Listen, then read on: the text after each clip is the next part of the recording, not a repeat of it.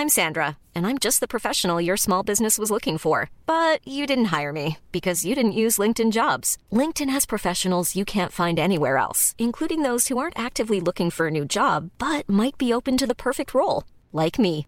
In a given month, over 70% of LinkedIn users don't visit other leading job sites. So if you're not looking on LinkedIn, you'll miss out on great candidates like Sandra. Start hiring professionals like a professional. Post your free job on linkedin.com/people today. Hey, it's Danny Pellegrino from Everything Iconic.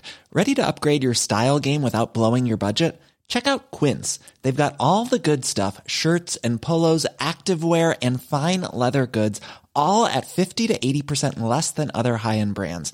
And the best part? They're all about safe, ethical and responsible manufacturing.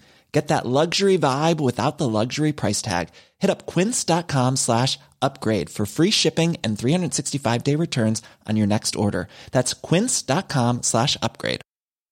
A lot can happen in the next three years. Like a chatbot may be your new best friend. But what won't change? Needing health insurance. United Healthcare Tri Term Medical Plans are available for these changing times. Underwritten by Golden Rule Insurance Company, they offer budget friendly, flexible coverage for people who are in between jobs or missed open enrollment. The plans last nearly three years in some states, with access to a nationwide network of doctors and hospitals. So, for whatever tomorrow brings, United Healthcare Tri Term Medical Plans may be for you. Learn more at uh1.com.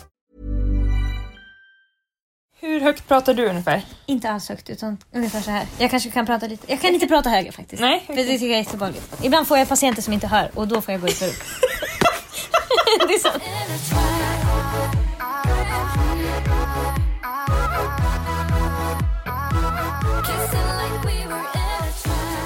Så, jag får en känsla av att det är jag som kommer säga hej och välkomna. hej och välkomna till våran podd som vi har startat här idag. Den är med mig Lisa Ankarman. Och med mig Emily Kjär Laila Maria Bergstedt. Ja, vi är bästisar. Mm. Och det har vi varit i hur många år? Ja, sen 96 och 22. Eller vad blir det? Ja, du kan både datum och matte. Ja, hösten, eh, augusti 96. Så 22 år i höst. Det är fantastiskt, det är helt otroligt hur länge vi har varit kompisar. Jag har faktiskt tänkt på att jag tycker ofta när folk berättar hur länge de har varit kompisar att jag känner ingenting för det.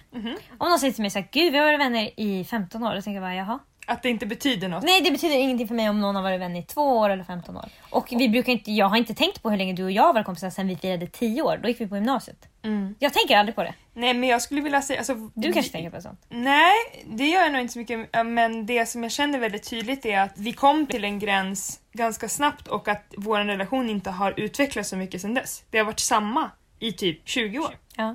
Alltså typ som att det känns nästan, det låter så klyschigt för det känns nästan som att vi, alltså kärleken jag har till dig är som att vi har varit gifta länge. Och inte för att folk säger ah men vi är ihop som folk som typ blir ihop med sina tjejkompisar på Facebook. Nej, ja. Utan för Wifey. att Nej, inte wifi, utan för att jag känner verkligen att jag kan eh, lita på dig. Jag känner att min kärlek till dig är så villkorslös. Som att jag är inte orolig att det ska försvinna eller att jag måste upprätthålla den. Förstår Mm, du? ja, ja, jag förstår vad du menar och jag håller med för att det känns som att det skulle kunna hända i princip vad som helst. Det är som ett syskon. Det är inte så att jag så här, undrar om vi kommer vara vänner om jag flyttar till ett annat land. Eller undrar om vi kommer vara vänner ifall Lisa börjar eh, träffa någon, en annan kompis. Vilket Det har ju hänt. Ja, det händer ju jämt. Du skaffar nya kompisar varannan vecka. Jag, jag känner samma att det, jag, jag kan inte tänka mig fram till det jag inte vet vad du gör när du är 70 år. Nej. Alltså, men vissa är det så här när man säger så här, åh tänk när vi sitter på ålderdomshemmet så tänker, så tänker jag som den person jag är ju alltid lite krass och realistiskt så tänker jag alltid vi kommer inte känna varandra då. Men gulligt att du tänker på det. Eh, kommer du ihåg första dagen vi träffades?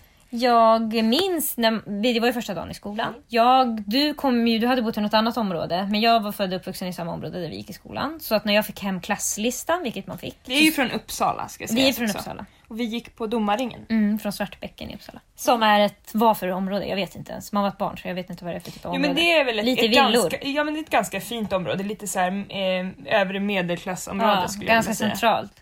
Det jag skulle berätta var att jag fick hem den där klasslistan. Mhm. Och då kände jag igen några namn som jag hade gått på dagis med eller någon granne. Alltså jag, jag hade ju lite koll på folk. Mm. Medan för dig måste det ha varit en helt ny radda med folk. Men alltså jag tror inte att jag kollade igenom dem. Jag Nej. kollade inte igenom papper nu. Jag tror inte jag kollade igenom papper när jag var sex år eller? Nej, jag tror inte det. Nej men det fanns ingen mening för mig. Jag kom ju från en annan del av Uppsala. Det fanns ingen mening för mig att kolla på de där namnen. Nej, men jag var nervös för att jag kände igen folk men jag hade bara umgåtts med 90 år. Vi är födda 89 och jag hade bara umgåtts med 90 på dagis. Och de skulle inte med till De skolan. följde inte med. Nej. Och jag var ju, alltså när jag gick på dagis, jag var ju den, eh, alltså, jag var en tyrann. Mhm. Och jag hade ju skaffat mig ett, ett herravälde på dagis som jag nu skulle behöva lämna och komma till en ny klass. Vad- Vem ska jag vara där? Alltså jag hade ju verkligen problem. Du menar att du var lite så här, du var lite ledare och typ, du var manipulativ? Jag var inte bara ledare, jag var diktator på dagis och även hemma. Inte bland mina syskon men på gården. D- Alla jag lekte med där, det var jag som bestämde. På ett jätteohälsosamt sätt. Och det gjorde jag på dagis och det gjorde jag hemma då. Och nu skulle jag starta någonstans där jag var från noll. Så jag var jättenervös. Och det var kanske du med? Det var jag verkligen, men jag tänker bara på det här att, du säger att du var som en diktator och tänker på, tänk på riktiga diktatorer, vad rädda de skulle vara. Om Ja, de ska byta land. Tänk dig att vara diktator i Saudiarabien och sen få veta du ska ta över Polen. Mm, de har allt på ett ställe och inget på ett annat. Mm. Jo, nej men jag var, jag var jättenervös. Jag, egentligen hela min barndom fram tills jag var typ 15 år så tyckte jag att det var jättejobbigt att sova borta, att hamna på nya platser. Eh, Det hände ganska ofta att jag eh, har alltid haft väldigt svårt att bli lämnad och varit beroende av trygghet och kärlek. På ett sätt, ett sätt, många sätt är jag väl så fortfarande men jag har ju blivit vuxen i det och kan lösa det på mitt sätt. Men eh, jag var jättenervös för att vara själv men jag tror mina föräldrar om jag minns rätt lovade mig att vi kommer vara med dig första dagarna liksom, tills det känns bra. Så att det, det visste ju jag. Liksom. Sen så kom man ju in där i, i klassrummet och så var det massa nya människor och man skulle sätta sig i bänken och det minns jag så tydligt att jag tänkte att är det såna riktiga träbänkar? Det hade jag inte fattat. För, alltså det minns jag så tydligt. Jag kommer in och det är ett riktigt klassrum som man har sett på TV. Jag trodde det var något man hittade på till film och, och TV. Nej, där skulle man sitta i en bänk. För mig var det helt otänkbart. Jag ska sitta tyst och lyssna och jobba och skriva och sånt. Nej, det fattar jag fortfarande inte. Det kunde du ju inte riktigt heller. Nej, det kunde jag verkligen inte. Men då hamnade vi i alla fall... Jag hamnade bredvid Alltså- en kille som heter Fredrik, va? Ja, och jag hamnade bredvid en kille som heter Jocke som var en av få jag kände. Det var skönt. Men jag vägrade ju, min mamma har berättat, det här minns inte jag, men hon har berättat att jag klängde fast mig på henne. Jag var också sån här som inte ville bli lämnad. Så jag slet och drog och du vet det var riktigt halabaloo varje gång de skulle lämna mig på dagis innan. Nu var det dags igen. Så jag eh, klängde mig fast runt mammas hals, liksom satt som en apunge på, framsidan. Så, och hon eh, har sagt att hon viskade i mitt öra, om du inte sätter dig på stolen nu, för alla andra börjar sätta sig, du vet det är dags. Ja, det är dags. Hon får panik och säger till mig, om du inte sätter dig på stolen nu så kommer polisen komma och ta Du skämtar? mamma. Sa hon det? Ja, hon sa att det var hennes sista utväg. Hon bara, jag försökte allt. Och sen, min mamma var också väldigt rädd för att eh, har sticka ut i sociala sammanhang. Hon panik inför de andra vuxna. Precis, hon tycker det är pinsamt. Jag kan inte få min unge att sätta sig. Alla andra lyckas. Det är bara jag som inte lyckas. Då drar hon till med konstapeln. Hon var ju också väldigt ung mamma så jag tror att hon hela tiden behövde hävda att jo men jag kan visst uppfostra men det är pli på mina ungar. Hur gammal var hon? När hon fick mig var hon 23 och när hon fick eh, min syster var hon precis fyllt 20. Hon var 19 och blev gravid. Med min pappa som hade varit tillsammans med en månad. Men det är en annan historia. Men så att, då satte jag mig ner. Och jag borde ju också ha känt mig, alltså den killen jag satt bredvid var typ den snällaste killen i skolan. Han var väldigt, han, jag minns att han redan som barn var väldigt mogen, trevlig, snäll. Alltså du vet, han var som man som vuxna sa att man skulle vara. Alla får vara med, behandla alla med respekt. Så var han. Så att jag hade ju hamnat bredvid rätt men eh, det var ju fortfarande, jag, jag ville fortfarande inte Men då satte jag mig ner när jag trodde att polisen skulle komma och ta mig. men vi satt så och sen eh, ingrep en viss eh, släkting till dig. Kommer du inte ihåg det? Pappa eller? Ja. Han har ingripit många gånger i mitt Att liv. din pappa gick fram och sa Ska vi inte flytta om här så att tjejerna får sitta med varandra? Ja, bra gjort. Och då hamnar vi bredvid varandra ja. Mm. Och då skulle de börja ropa upp våra namn. Minns du vad som hände då? Då när de ropade upp, du hade på dig en hoodie och så hade du kort hår. Det var väldigt ovanligt bland flickor. Mamma och pappa hade klippt mitt hår i en liten sån här äh, Aron Carter frisyr Exakt. precis över öronen. Eh, för att jag var ensambarn och väldigt van att liksom bestämma och allt sånt. Det har ju vi, där är vi ganska lika. Eh, jag kanske på ett lite mer kompromisssätt eh, än dig. Men eh, mamma och pappa tyckte nog att jag var lite för, eh, skulle synas och höras och sånt. Och jag gick och liksom svassade med håret som de sa. Att jag gick och så tog i håret och liksom Så tyckte slängde du var för söt? slängde... Nej men jag tror inte att det var söt utan att jag liksom... Jag gjorde mig märkvärdig typ. eh, så de klippte av mitt hår. för att sätta dig på plats? Nej för att jag skulle få kompisar tror jag. Ja, så där Ja. satt jag med mitt korta hår. Jag hade också en eh, rutig skjorta tror jag under eh, Du hade en svart hoodie va? Svart eller grå? Jag minns Grå, jag- grå, ljusgrå. Grå, okej. Ja. Ja men jag minns att jag trodde att du var en kille. De Okej. sa Lisa Ankarman och jag blev helt chockad. Jag har aldrig sett en tjej som hade hoodie, kort hår. Jag tyckte det var otroligt. Ja, alltså mamma och pappa känns som att de klädde ju mig varenda morgon. Jag vaknade med kläder på mig när jag var det gjorde jag med men det var inga sådana kläder. Nej, men så att de bestämde ju min stil och det var väldigt mycket så här äh, streetiga kläder, alltså så här, typ Levi's jeans i en lite Mm. för stor storlek som hängde lite och sådär. De klädde mig ganska tufft, Mm. skulle jag vilja säga. De klädde sig själva så också. De var ju väldigt... Eh, Alltså hängselbrallor, mamma sten- hade kort ja, De hår. hade ju denim look. Mm, verkligen. Man skulle kunna ställa sig på knä i gruset utan att det var ett problem. Ja men Och verkligen. stövlar till kanske också. Samtidigt- Mycket gummistövlar hade dina föräldrar känns som. Ja men det var, en bland, det var en blandning mellan eh, liksom fashion, för att de var ju båda modeller. Just det. Så att det var ju som att de var ganska beresta och så tyckte att det Mm. var coolt tror jag kanske med så här äh, franskt och amerikanskt och sånt. Lite annat än det vi hade.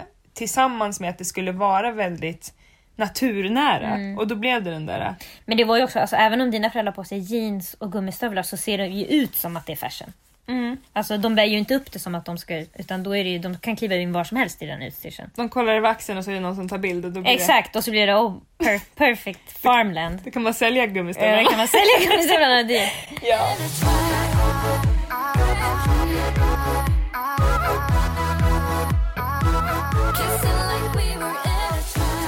Men sen så blev ju vår vänskap växte fram där i eh, skolan. Vi blev ju vänner direkt och umgicks ju eh, dagligdags och har gjort det sen dess typ. Ja, typ. Inte var- varje dag men Nej. vi har ju verkligen varit nära kompisar liksom hela tiden. Och vad tror du att det är som gör att vi eh, funkar så bra? Alltså jag ska berätta en sak nu som jag inte har berättat för dig förut. Du skämtar! Som är att jag brukar dela in, det här kommer låta lite konstigt, men jag delar in människor i tre kategorier i, Okej. mitt, i mitt eget huvud för att bedöma deras karaktär. Har du gjort det sedan du var sex år? Det här har jag inte gjort sedan jag var sex år, det här har jag gjort sedan jag var kanske 15-16 år.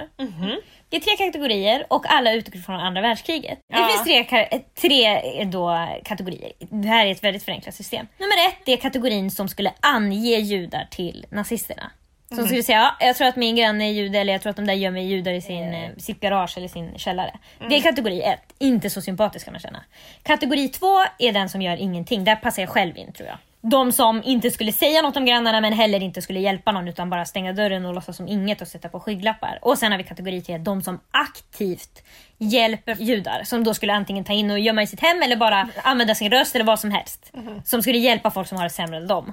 Och både du och min pojkvän passar in, tycker jag, i hjälpa jude-kategorin. Även om du inte har världens största rättvisepatos för hela världen. Du är ju mer att du värnar om dina närmsta snarare än att du vill rädda världen. Närmsta. Men jag känner ändå att du hör i den kategorin och det är David också. Och jag tror att det är därför jag söker mig till de här personerna. Det är de jag vill ha runt mig närmast, för de litar jag på. Gud vad intressant. Jag litar på att de har ett gott hjärta och liksom inte styrs av så mycket negativa känslor. Men är det också att du känner att de personerna är mer lätta att styra? Ja, men säg Men- ja om du känner ja. För att jag, Nej, men nej, nej! Jag skulle snarare säga att de är svårare. Det är absolut lättare för mig att styra folk som skulle ange judar. Den kategorin är absolut är. Den är lättast styrd. Det som är är att jag har lätt att vara manipulativ och är ganska smart av mig. Smartare än både dig och min pojkvän. du är jätteintelligent. Ja. Ja men jag menar så att, och därför har jag kanske, för att ni är inte lätta att manipulera för mig.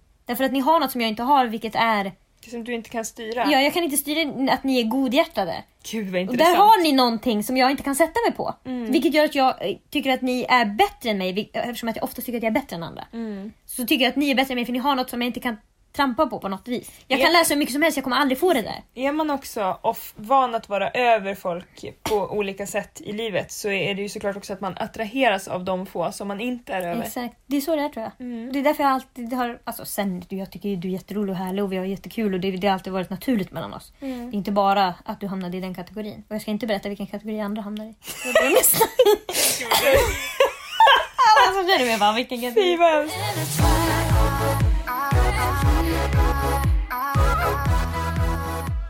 Det som hände också när vi började så här, leka med varandra när vi var små var ju att eh, jag ville bara ha en trevlig stund och du ville bestämma. Och det vi lekte som är väldigt speciellt har jag förstått när vi har blivit äldre, när jag berättar om det här.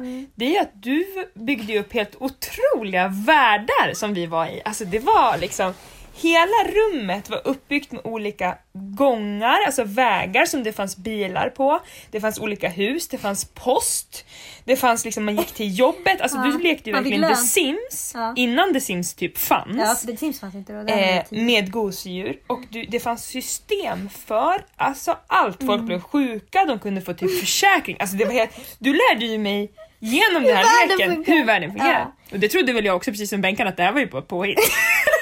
Något som du hittar på. Alltså verkligen, jag tycker Eh. fortfarande väldigt mycket om system. Mm. Och särskilt när jag var liten. Alltså, det bästa känslan var när det var, det skulle vara bilkö på väg till jobbet. Mm. Alltså det älskade jag. En bil kör, då får de andra fylla på. Och eh, jag byggde också upp att man skulle rita i mina de här, när man hade såna här målarböcker. Ja. Så ritade jag streck så att det var typ, de var indelade i fyra Just delar. det. Och så skulle man färglägga fram till första delen, då hade man jobbat färdigt. Tack Ja, för det idag. var det, gosedjuren jobbade med det. Du jobbade med att färglägga böckerna ja. Just det. Men det, var, det är ganska otroligt när jag tänker efter för att jag har ju i vuxen ålder verkligen skapat ett, ett helt annat kontrollbehov där jag är någon slags projektledare i typ allt jag gör. Och ofta tycker att det är viktigt att bestämma allt från här på midsommar, typ är det jag som bokar hus, det är jag som bestämmer vilka som ska komma, vad vi ska äta, vem som ska handla det. Men jag minns inte när jag var liten att jag någonsin hade den känslan med dig utan jag bara så var glad att få hänga med dig och vi hade kul. Och du hittar ju alltid på roliga grejer. Jag, aldrig, jag kan inte komma ihåg en enda gång när jag känt så här: nej det där vill jag inte leka. Utan det känns som att vi alltid ville göra samma saker. Vilket är ganska speciellt eftersom att vi är så olika. Ja, vi är väldigt olika. För jag gillar ju inte system för Nej. fem öre nu. Alltså, och jag gjorde inte det då heller. Nej. Utan jag ville bara ha någon att leka med. Tror jag. Vad gjorde vi som du ville göra då? Som jag inte borde vilja göra? Inget. Är det så? Nej men det är det som jag ville göra det som Ja, du. du du fick bestämma, men jag ville göra det. Jag gillade ju för sig, vi lekte ju ganska mycket så här relationslekar när vi var små. men då var vi äldre. När vi Okej. började in på relationerna. Eller? Var det samma ålder? Nej, jag vet inte, jag tror vi var typ åtta kanske. Det tyckte jag var det väldigt kul. gillade jag också. Men det är nog mer vanligt också. Ja, precis. Vi man- gillar alltså alla mamma, pappa, barn. Ja, men Det är ju och, det som och man ser. fylla i lapp. Får jag chans på det? Ja. Och... Det var du som drog fram lapparna. Ja, men det var väl bara jag som kollade på tonårsfilmer. Det gjorde inte Ja, det var ju också en grej som var väldigt speciellt för att jag har ju, hade inga syskon, jag fick mitt första syskon när jag var tio och du hade ju en stora syster Mm, som var jättecool. som hade svarta string under vita byxor och eh, tog hem killar och hångla men jag minns att eh, liksom, hennes bröst var de första typ så här, brösten som jag såg som inte var min mammas när hon Ja. så här, vi hade typ, du hade typ kalas, jag tror du fyllde typ Jag fyllde 11. Ja, okej. Det låter så sjukt att det var första gången jag såg tuttar då, för det hade jag nog sett innan. Men inte så där på nära håll. Jag kan bara tänka mig Inte på det där sättet för att hon, det som hon gjorde var, vilket är ganska kul i efterhand, vi var 11, ni kan tänka er hur mycket 11-åriga killar ville se min 14-åriga systers bröst, hon hade jättestora bröst. Hon var populär Hon var populär, hon, hon var jättesnygg och hade stora bröst. Eh, perfekt för högstadiet. Och hon, eh, vi hade ett, em, en dörr med så här lite frostat glas. Just det. Med något mönster på. Och där lyfte hon upp tröjan och tryckte upp brösten mot den där. Och vi var på andra sidan, hela gänget som var hemma hos mig och firade min födelsedag. Det var halloween-tema tror jag. Alla killar, det var ingen kille i klassen tror jag som har glömt det. Alltså som var där på festen. Det måste ju vara deras starkaste nästan minne. Nej, men jag har inte glömt det. Nej jag har inte glömt det. Jag minns exakt hur det såg ut, hur bröstvårtorna formade allting. Jag kommer aldrig glömma det. Alltså det var så, det böljade fram, Ja, det var det- så här groteskt. Alltså det var verkligen så här, vad heter vad heter det så här, vo, Voluminöst var det. Nej det var, alltså det finns något ord. Vulgärt? Ja exakt. Nej det var väldigt vulgärt. Ja, Det, det vulgärt som menar jag men inte groteskt. Nej, det var det som var eh, känslan tror jag att du tyckte att det var första gången du såg ett par bröst i ett sexuellt syfte. Innan, Exakt. innan har du bara sett dem på badhuset. Nu fick du se när en tjej tar fram sina egna bröst för att visa upp dem. Och det var liksom så här, alltså kåta pojkar på sidan. Så det blev ju När man mer- är 11 är det nästan det största som kan hända. Det är helt det är när man är 11 som man börjar nästan prata om att folk ska ha sex fast det är så jävla långt bort men ändå ska man säga tänk om de gör det.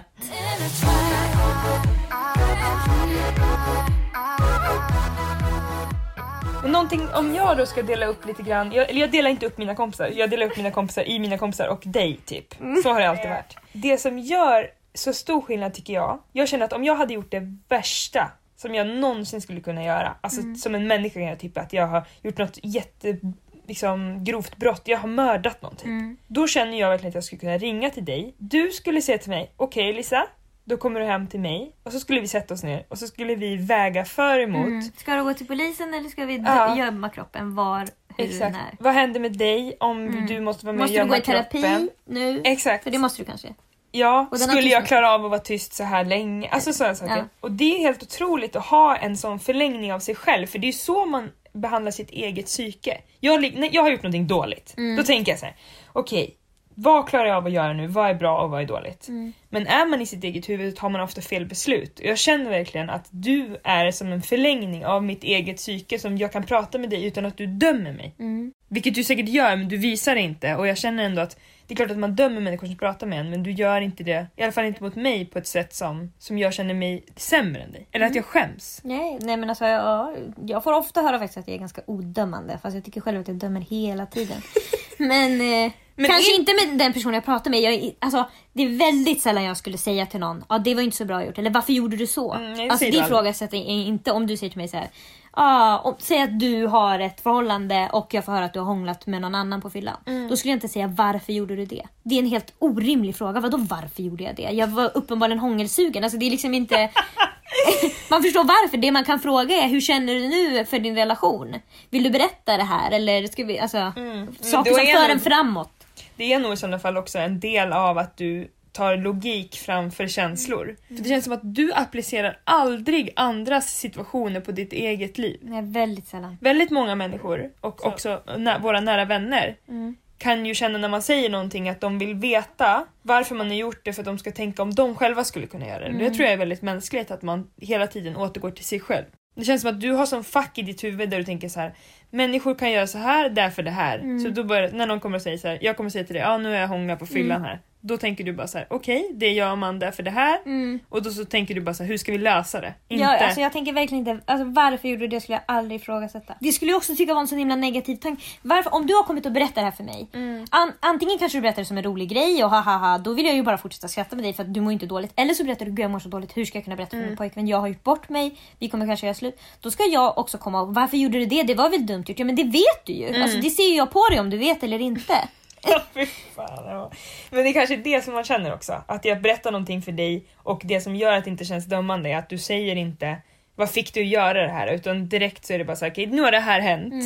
Vad är nästa steg? Det är ju jätteskönt att komma till en sån person. Ja, jag tycker sällan också folk runt mig gör så himla dumma saker. Det är inte så himla dumt det de gör. Alltså det är mänskliga grejer. Man gör, alltså, just hångla på fyllan är det inte så himla många som gör i, i, i vårt umgänge.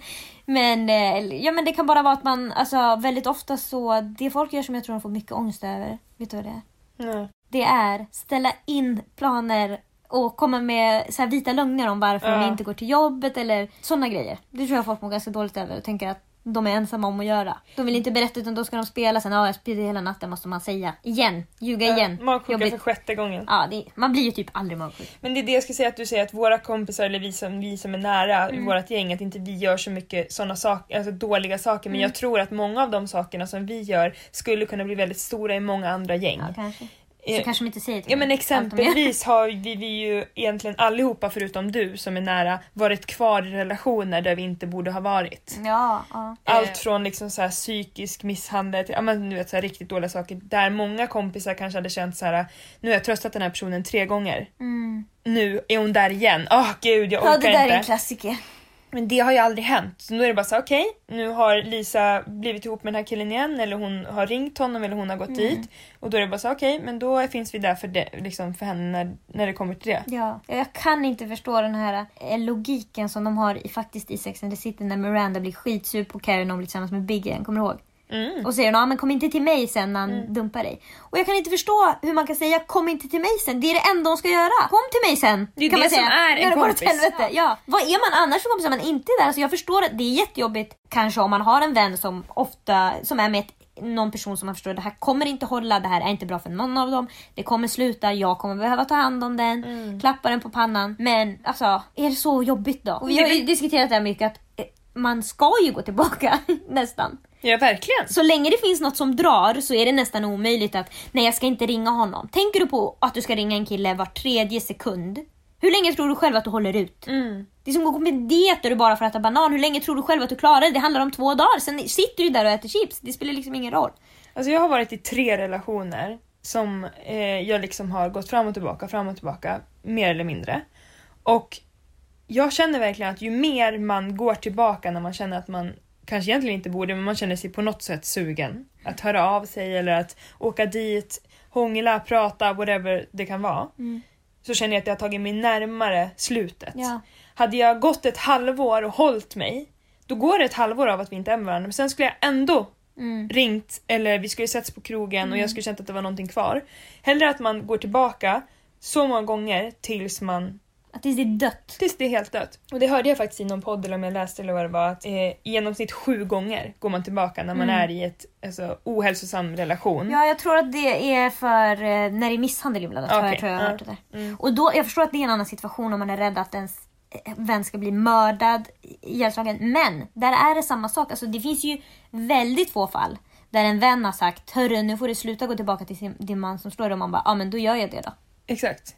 Och det som händer då Det man ska att, de, säga är ju, när du väl lämnar honom, ring mig direkt. Jag kommer att hämta dig var du än är. att man känner att man vågar säga det. ja. Annars Precis. åker man i smyg. Ja, precis. Ja, det är det som händer. Ja. Om jag säger nej du ska aldrig mer träffa den här killen, för fan om du går tillbaka honom, till honom alltså, då har jag ingen respekt kvar för dig. Mm. Vad händer då? Du går tillbaka till honom men berätta bara inte det för mig. Man vet inte ens var man ska hitta den där dödade kroppen. Nej, och sluta. Nu är vi ute på halis. Men nej men eh, det är verkligen så att eh, det vi pratar om nu är ju mer generella relationer. Precis, en relation som kanske inte funkar längre för att ni inte är kära eller Bråkar mycket, bråkar mycket ju. eller på olika ställen i livet så att, i livet så att det är liksom redan på väg, nedförsbacken utför har redan börjat men ni är inte bara redo. För har man gjort slut en gång Mm. Ja. så brukar det generellt, har man väl tagit det beslutet så i de flesta fall så tar det slut till slut men man går tillbaka någon gång, fram och tillbaka. Den erfarenheten har du fått av mig. Ja gud ja, jag, jag ska inte, jag låter som att jag vet det här nu. Emily har ju varit Hur många gånger har jag gjort slut med en kille Lisa? Noll. Noll. Och hur hur, många gånger har har jag blivit dumpad? Noll! Jag har bara haft ett förhållande. Som har hållit hur länge? Jag vill fira 12 år nu den 8 april. Det är sjukt. Ja, jag vet. Tänker du där då att någonting, för du sa att du tänker inte på att du och jag har varit kompisar så länge. Tänker du med David Alltså det har tas ju upp hela tiden för att vi firar ju våran årsdag. Mm, det firar ni. Och sen säger vi också väldigt mer, jag kan säga till honom så här, nu har jag känt dig i 12 år, tror du inte att jag vet? När han ska, du vet, säger att han glömde köpa, om jag har sagt kan du köpa en kexchoklad säger han, nej jag glömde den och så ser jag i hans ansikte att han inte alls glömt den utan han försöker lura mig så att jag ska bli glad. Då säger jag, jag ser direkt i hans ansikte att jag har känt dig i 12 år. Så att jag tar upp det mycket oftare med honom så att jag påminns om det. Jag säger inte till dig Lisa, glöm inte att ta på dig jackan, jag har känt dig i 22 år så jag vet. Nej, det det gör jag inte.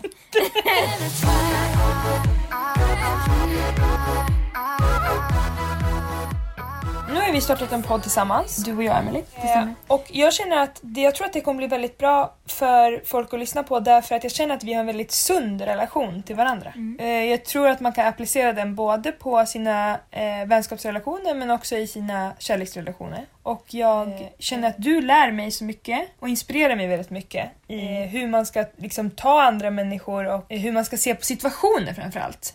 Ta människor kanske jag egentligen är bättre på. Alltså jag skulle säga att du absolut inspirerar mig jättemycket till hur man ska ha relationer. Framför allt ger du mig en eh, syn på att människor kan vara annorlunda än mig. Därför att om jag bara skulle umgås med min familj eller med liksom, då, du är så otroligt olik mig. Och ofta kan man tycka att människor som är olika en, liksom, det är något fel eller gör fel eller tänker fel eller vill fel saker. Eller så, "Åh, jag kan inte förstå de där människorna som gillar att göra ditten och datten eller tycker si och så. Mm. Du får perspektiv. Jag får perspektiv att man kan vara jätteolika. Och det kan, för jag får ofta en känsla när människor väljer vissa saker som jag inte skulle valt själv. Att jag tänker att de vill inte heller det.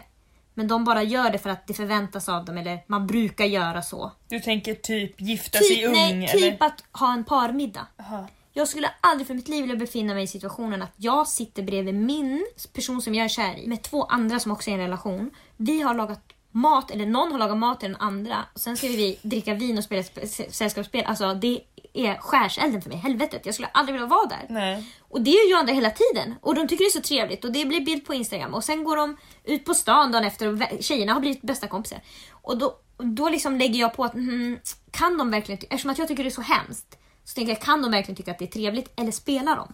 Så, Så eftersom att du litar på mig och jag tycker att sånt ja. är trevligt så du är tänker du att... ärlig med och säger, du är alltid ärlig och säger så här, nej men där spelar jag, det där tycker jag inte är så himla kul. men man gör det ändå för att... ja men det kan du säga. Okej. Nej men alltså det kan vara så här. du förklarar ofta för mig varför människor vill göra saker. För när jag säger såhär usch varför vill göra det?" Då förklarar du det är det här som är trevligt. Det är det här man vill göra. Eller ofta är det alkohol inblandat, alltså, då förstår inte jag. Då tappar jag hela... För du dricker inte alkohol? Och tycker absolut inte att det är trevligt. Nej. Medan det tycker andra är det roligaste som finns, de längtar ju till fredagen. Ja, För det att är de- det enda folk gör. Jag vet, det är det som... Och särskilt i Sverige där det är så mörkt och kallt och många Mm. är missnöjda med sina jobb och det är liksom eh, mörkt och kallt i relationerna och folk är deprimerade. Allt och är alltså, hemskt. Ja men överlag tror jag väldigt många mår dåligt och då blir det som att det är så jäkla härligt då när det blir trevlig musik, Ja. folk är glada, man får ta Man får släppa två loss. glas vin eller, eller mycket mer och det blir liksom Lattjo Lajban-lådan. Ja, Det, det känner jag att du inspirerar mig med, att jag förstår att människor kan vilja göra saker som jag inte vill göra. Mm. Och verkligen genuint vilja det, inte bara göra det utan de verkligen vill åka till LA. Och jag känner att du ofta ger mig nya så här in, inte inkörsportar, vad heter det? Inkör- Infallsvinklar. Inkörsportar till olika tunga droger som vi inte skulle prata. Nej men infallsvinklar och jag gillar ju att dela med mig av, eh, av det som är bra i mitt liv och du är en av de sakerna som är bäst i mitt liv så det delar jag jättegärna med mig av till Ja. de som vill lyssna och jag är helt övertygad om att Varsågoda. du kommer, ja, du kommer inspirera många. Vi får se. Nej. Vi får se, det var inte likt dig. Nej, jag vet inte varför jag sa det. Jag fick panik av att du trodde att folk skulle bli inspirerade av mig och jag ville säga förlåt om ni inte blir det. Ja, du känner att det blev tungt på Det dina blev axlar. tungt på mig, ja. Precis. Ja, vi avslutar med helt enkelt vi får se. Vi får se. Nej, Ska podden heta Vi får se? Vi får väl se. kanske. Du passar verkligen inte oss. Nej, verkligen inte. Ja, pussy puss! Oj. Du kan inte identifiera med att din podd slutar med puss. Jo. Jag säger ju ofta puss. Jag säger inte det till dig. Nej. Du, Det hoppas jag. Emily skickar aldrig några emojis. Man säger Nej. inte puss när man säger hejdå. Vi kramas inte när vi ses. Nej. Så jag har ju en, ett helt annat förhållningssätt till dig. Det är faktiskt kul. Alltså jag kan nästan bedöma hur väl folk känner mig beroende på om de kramar mig eller inte när vi ses. Ja. För de jag känner allra bäst gör inte det, för de vet. Ja. Men de jag känner ytligt, eller som har som personlighet att de inte bryr sig om jag vill krama dem eller inte, för de vill gärna ha en kram. Mm. Det finns ju såna också. Sen finns det situationer där jag känner att du känner att du vill krama mig. Det vill jag På säkert. dansen till exempel. Ja, då vill jag krama dig. Ja, Ibland. Ibland. jo men det jag skulle säga var att Ja. det är ganska intressant nu för nu är ju du med eh, mig med massa andra När du människor. pratar med andra, andra jag får människor höra är med i vad du rummet. säger. Vi sitter i mitt rum hemma i Uppsala i min säng och spelar in så det är ju bara Emil och jag. Men det blev ändå puss i puss och det var något nytt mellan oss. Ja, det skulle jag aldrig sagt. Vi hörs. Hejdå.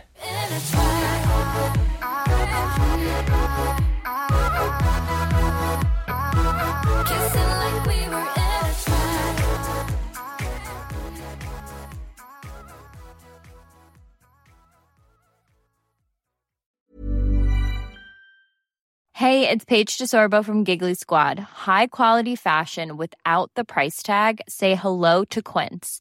I'm snagging high-end essentials like cozy cashmere sweaters, sleek leather jackets, fine jewelry, and so much more. With Quince being 50 to 80% less than similar brands. And they partner with factories that prioritize safe, ethical, and responsible manufacturing. I love that. Luxury quality within reach. Go to quince.com slash style to get free shipping and 365 day returns on your next order. Quince.com slash style. Mom deserves the best, and there's no better place to shop for Mother's Day than Whole Foods Market. They're your destination for unbeatable savings, from premium gifts to show-stopping flowers and irresistible desserts. Start by saving 33% with Prime on all body care and candles. Then get a 15-stem bunch of tulips for just $9.99 each with Prime. Round out Mom's menu with festive rosé, irresistible berry chantilly cake, and more special treats. Come celebrate Mother's Day at Whole Foods Market. Hey, it's Paige DeSorbo from Giggly Squad. High quality fashion without the price tag. Say hello to Quince. I'm snagging high-end essentials like cozy cashmere sweaters, sleek leather jackets, fine jewelry, and so much more. With Quince being 50 to 80% less than similar brands. And they partner with factories that prioritize safe, ethical, and responsible manufacturing. I love that. Luxury quality within reach. Go to quince.com slash style to get free shipping and 365 day returns on your next order. Quince.com slash style.